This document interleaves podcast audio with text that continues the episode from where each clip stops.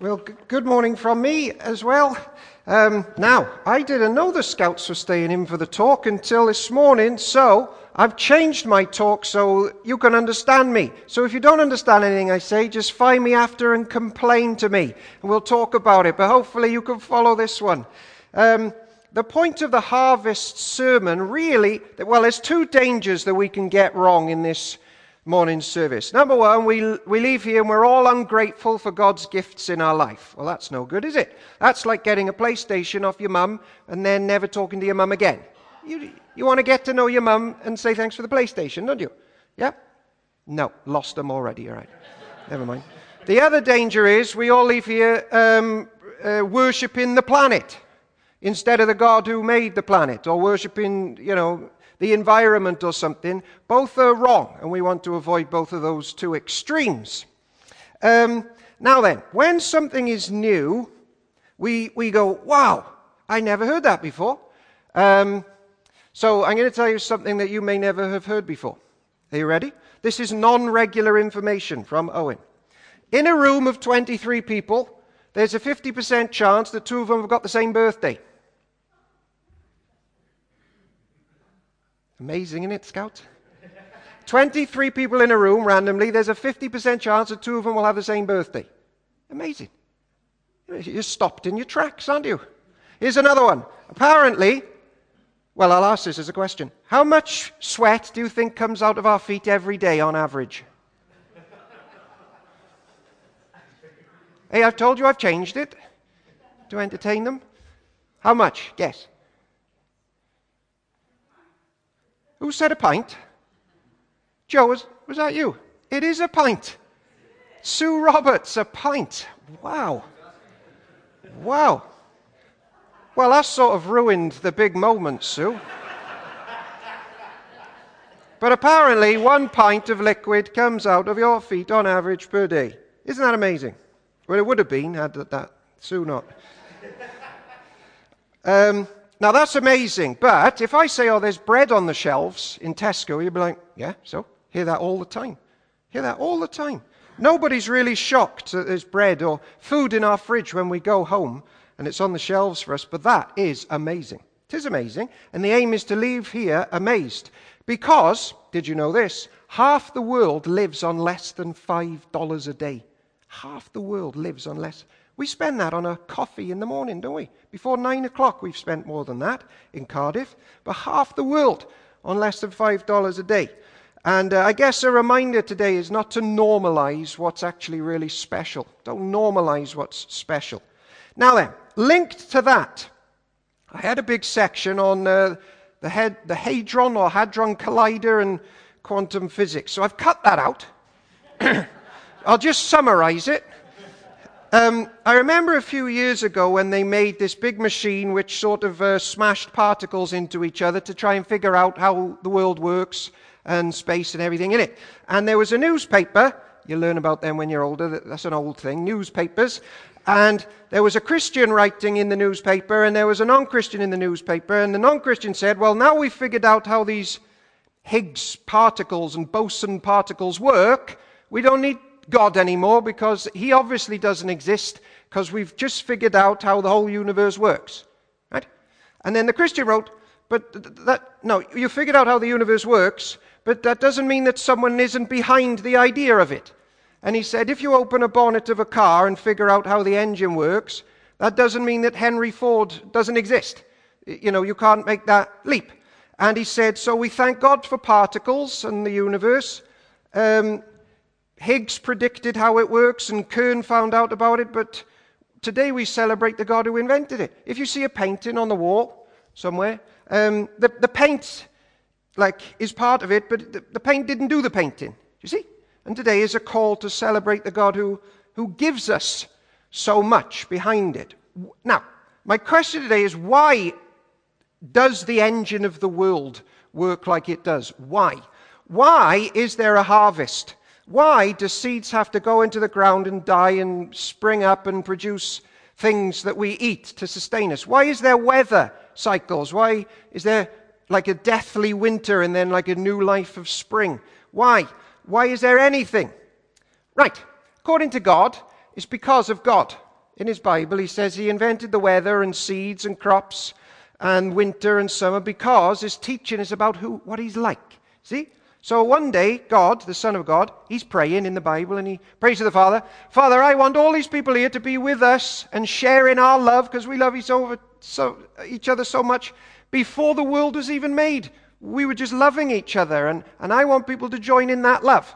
That's what Jesus prays. So what they do then is they make the world so that everybody can join in the love that Jesus has for God. And it's, it's, it's amazing being in love with God and when He loves you back. That's why anything exists. That's why you exist, see? To love God and to share in His love and get to know God is the best life in the world.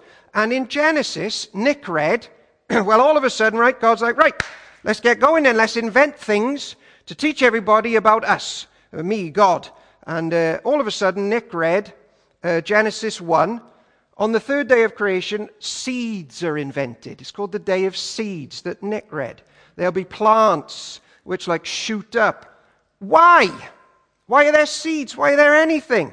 If Rita makes me a lasagna, uh, which she does, thankfully, uh, I don't spend all of tea time analyzing like the compounds of the physics in, in the lasagna. I eat it, and I'm thankful to Rita who gave me the lasagna. Uh, and I want to know more about Rita. So, why are, why are there seeds in this world that the Lord God has made? Well, Jesus wades in in John chapter 12 that Nick read, and he said, The hour has come for me to die like a seed. And I'm going to come back up on the third day and rise again from death. So people don't have to be afraid of death anymore. So everything around us, our job today is to realize it's just preaching a message to us about who the living God is. Like wheat. Wheat shoots up from the ground. Why? What does it make? like white bread, pastries, Domino's pizza. Yeah, you like that one? Albany Road Fish and Chip Shop, all from wheat. No, is there wheat? Yeah, potatoes, same thing. Um, Rice Krispies, wheat. It's all springing up from a seed that has to die in the ground. And Jesus is like, yeah, yes, things have to die. And one day I'm going to die and I'm going to rise again and you won't, I won't be like a pizza. Uh, that's, that's just a reminder. I, I, when I die and come back to life, I'm just going to destroy death and shoot up from the ground, and everybody who trusts in me, they're going to never really go through death either. They're going to live forever. So when I'm come up on the third day, when you think of seeds, think of me rising from the dead and going to heaven and taking people with me. Um, then you probably know this, Scouts. Leviticus chapter 23 is the best chapter in the Bible. You knew that already. And um, there's a celebration meal that they have in the ancient church. It's called the first fruits. And uh, this is where they have a feast called Passover, and, and then, then three days later they have a new feast called the first fruits. And what happened was a priest would dig up some fruits and would hold it up before God and say, Thank you for these first fruits which are coming up from the ground. And they had a whole celebration about it in church. Thank you for this first, because that means there's going to be more coming. Thank you for these fruits and bread and wheat and whatever it was. And, and food is so special. Remember that, children. When you go home and have your sandwiches, thank God for your sandwiches. Because in the ancient church, they were like, thank you for the ground that sustains us. Like, I remember watching The Lion King in uh, 1994, and you remember that scene where Simba is held up before the world and everyone's okay because Simba's there? That's what the priests used to do in the life of the church. Thank you, God. We're going to get through another day because you're feeding us. Thank you. And I do think it's a tragedy that we appreciate food so little, and not just food, clothes, everything, crops. What a tragedy. Here's some facts about supermarkets, children. Guess how many items are in an average supermarket? Go on. You're not allowed to play this one, Sue. Go on. How many items in a supermarket, roughly, on average? Yeah. 100,000. All right, it's a bit less than that. So, what's going to happen now is when I give the real number, it's not going to sound that amazing, see, because you went so, so far. It's not going well today, is it? Go on, one more. 100? 500. More. Go on, one more. 750. Should I tell you how many? That's a good answer. Should I tell you how many? On average, in the supermarket in the West, uh, there are 39,500 items for us to choose from. No wonder Mum spends so long in there, doesn't she? 39,500. And did you know, did you know, they've started to double the size of trolleys because it leads to us buying 40% more stuff we didn't even need. Notice, though, we're not 40% more appreciative or happy when we leave the supermarket. We're just, we have that same sense of entitlement, but it's just 40% more. Um, incidentally, did you know that 50% of shopping trolleys in America have E. coli in them? Yeah, puts you off, doesn't it? And then some supermarkets just leave random trolleys around, so people who just run in to buy one thing get distracted and buy a whole lot more. There's a whole scam, see, that we need to be aware of. Point is, that is an overabundance of goodness in our lives. Now, I've married into farming stock. My in laws are all farmers. And like in the video there, you wouldn't believe the hard work that is behind just your sandwiches that you're going to have at lunch. And it mustn't be forgotten. There's something godly about all of the food in our lives. There's a message that we need to take on and be thankful for. Something had to die in order to come back to life in order for us to get through the day. And it's written into the very fabric of the world. Here is what someone in the New Testament says the first fruit uh, meal was all about. Christ has been raised from the dead. He is the first fruits of all those who have died. For since death came through one man, the resurrection of the dead belongs to the Lord Jesus Christ. For as in Adam all will die, so in Christ all will be made alive. Christ is the first fruits. And when he comes again, we will all join him as the full harvest. That's 1 Corinthians 15. Ladies and gentlemen, boys and girls, when you see seeds coming back to life, you are to think of the Lord Jesus Christ rising from the dead and be thankful, not only for sins forgiven and death defeated, but for every little sandwich that we have along the way. Food based, plant based lessons are all the way through the Bible. All the way through. I'll tell you about one more. There's another feast, 50 days after that one I just told you about. It's called Pentecost. 50 days later, and then all the other crops are here then, and they go and pick up all the other crops. And then in the New Testament, in Acts chapter 2, what happens on the day of Pentecost? Loads of people become Christians and get to know God. And it's like they're like a massive harvest being brought in, and they're all raised to life, and they get to know God and go to heaven when they die. That's the feast of Pentecost. So, when you have Rice Krispies before bed tonight, and there's loads of little harvests like there bob, bob, bobbing around, you ought to think of your church family and all the people that God's put in your lives there in your fruit, in your little Rice Krispie bowl. Look, there's Richard Barrett bobbing around there. You, you, you're, to, you're to think of the full harvest of church family. That's how the Bible says it. There's Diane there in the Rice Krispie Diane. I'm going to pray for Diane. I'm going to pray for Richard. And I'm going to thank God for the full harvest of church family in my life. And I had loads more. Feast of Trumpets, was going to talk about that. Not going to do it now.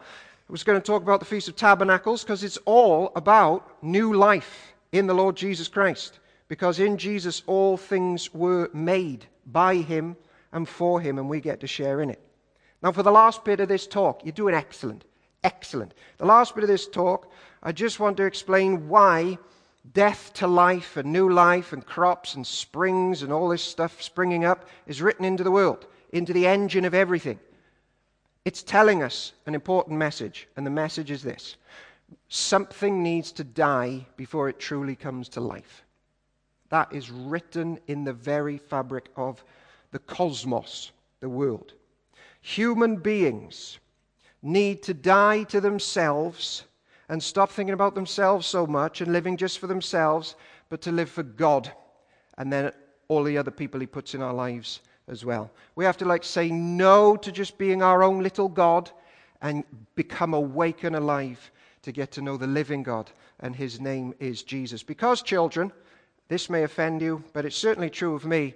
We are utterly rubbish at actually being thankful for stuff in our lives. Utterly rubbish. Do you find it hard to always be thankful for your brother and your sister or for your Rice Krispies? or your pizzas. I find it hard. I've just got this thing in me which is just like selfish. So I have to think about, I have to die to myself. I have to say no to me and yes to the way of God. Here's a story. There were two men running away from a bull in a field.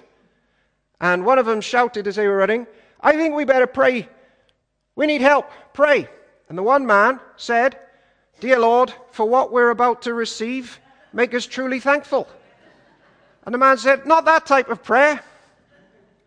Now, there's a very helpful, a very thankful man. But most of us aren't that thankful. And we've got a problem of selfishness. And we grumble more than we say thanks for everything. Here's a story more accurate of human nature. Uh, a mum hands her son an orange. The son takes the orange. The mum says, What do you say, son? And he goes, Can you peel it for me as well?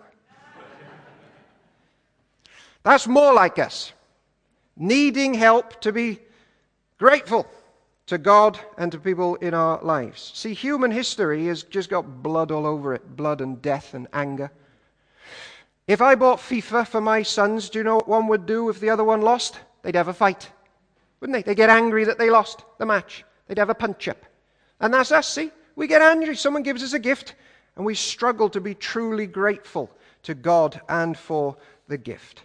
Um, there was a famous singer once, children, called Elvis Presley. Actually, I'm cutting that story out. Forget that one. That's like a certificate 12. Don't do that. I'll tell you another one. I spoke to Rita the other day. Well, I spoke to her today as well, but I spoke to her the, spoke to her the other day because she went to the cinema. I said, What'd you go to the cinema to see? And she said, Mrs. Harris went to Paris. And I said, What is that? What happens if Mrs. Harris goes to Paris? And Rita said, a woman goes to Paris and buys an expensive dress. And that seemed to be, that seemed to be it. So I said, What does she do that for? And it, nobody really knows. Then I said, Did Mrs. Harris give any of her money to the church to spread the gospel or help poor people? Anything like that? Did it go on the dress? Oh, it went on the dress. So sounds to me that Mrs. Harris needs Jesus in her life if everything went on the Christian Dior dress. But that's us, see? We could all be a bit like Mrs. Harris. Like, all about me. Jesus, and I better wrap things up. Jesus met 10 men who had leprosy. He healed them all. Only one came back and said, Thank you, Jesus, for healing me. That's more like our story. We need help to really love God. And He will help us if we ask Him. I had another friend once, and he had an accident on a trampoline, and he broke his neck, and he couldn't walk, and he had to go to hospital. And I remember I went to visit him with my dad, and the guy who broke his neck, he knew we were Christians, and the first thing he said when he saw us was, Your guy upstairs, he meant God, your guy upstairs has been looking after me because they say I'm going to walk again and I'm going to be all right. That was about 17 years ago. And as far as we know, he still hasn't come to church and given thanks to God, really, for healing him and for putting hospitals in the city where he had his accident. So today, children and adults, we give thanks for our food and for harvests and God's kindness for our food, clothing, friends, church family, biological family, anything, jobs, but also for the Lord Jesus Christ, who paid the penalty for sinners. So we're never going to get told off by God the Father because He's done it for us. He's also gone to death and He's broken that for us and He's risen again. And He can be the very best friend we ever have in our lives. So don't forget that. I had a big bit on what if we don't have much, and uh, a funny quote that I read yesterday. I'm in a really bad place right now. Not mentally, I'm just in the UK. And I had a big bit on uh, what do we do if we really are heading for difficulties and we're not going to have food and stuff like that. But I'm not going to do it. We'll look at that next week. You've been excellent. We'll end with this. Here's a verse for us to remember, children. Let everything that has breath praise the Lord. And that's our high calling today. So we leave here praising the living God. If you want to come back next week and learn about how He keeps us even if we run out of food, I'll see you next week. Weren't they excellent? Excellent. Well done. Let's sing.